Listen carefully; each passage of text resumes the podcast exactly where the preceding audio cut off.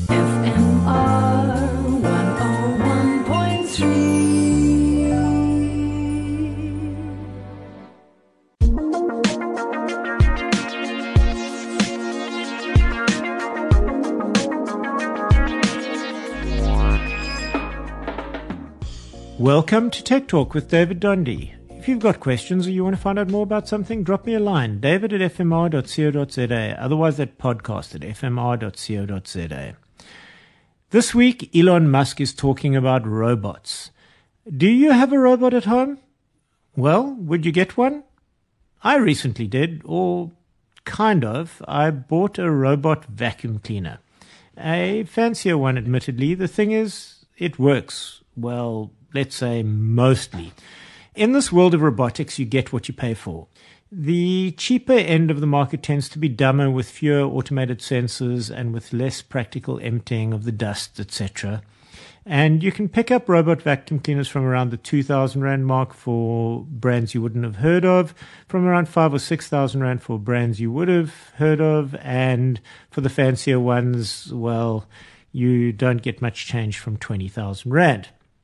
So I ended up with the Miele Scout uh, RX2 robot vacuum. And first things first, it cleans. I mean, really cleans. It will fill its dirt container after your regular vacuum cleaner has gone around by hand. Why? Well, two reasons. First, it really sucks. I mean, sucks in the good way. And it follows a comprehensive path, which is important. And two, it gets under things you don't usually move to vacuum, like sofas and cabinets. Well, that's the good side. The bad side is it gets stuck misjudging how low hanging sofas and cabinets can be, and it eats cords on the floor and then suffers catastrophic indigestion and will get hung up on one centimeter tall objects. On the plus side, its software maps your home and you can theoretically send it to spot clean on the map. In reality, that doesn't quite work, but you can guide it there by a sort of remote control or just plonk it there and tell it what to do through the software. And while we're talking about the software, the software could be better. In fairness, each generation of software brings it more and more intelligence. It does have bump and optical sensors and can easily find its way back home to its charging dock.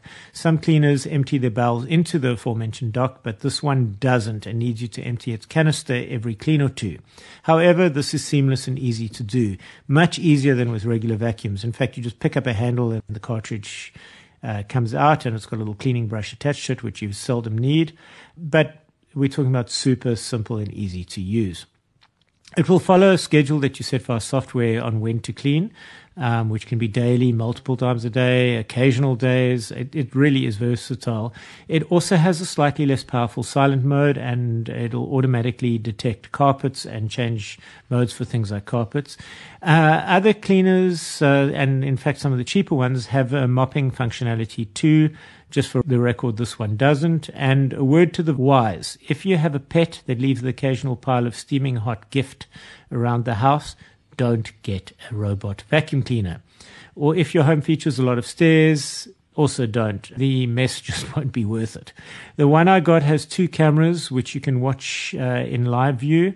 Uh, that is, if you want the view of a myopic rodent's perspective on your home, that is a slightly dubious feature. This one can be zoned out of areas with magnetic strips, um, other different units with better mapping and exclusion zones. And uh, that's about it uh, of my review of the Miele RX2 Smart Robot Vacuum Cleaner. And you can pick them up on uh, the likes of Yuppiechef for about 18,000 Rand. And in summary, uh, I think the prices are still prohibitive for the good ones, but they really do work and they are a genuine times saver if you live on one level. And that's it for me. It's been Tech Talk. Uh, David Dundee, if you've got questions, you want to find out more about something, please drop us a line. David at fmr.co.za, otherwise that podcast at fmr.co.za.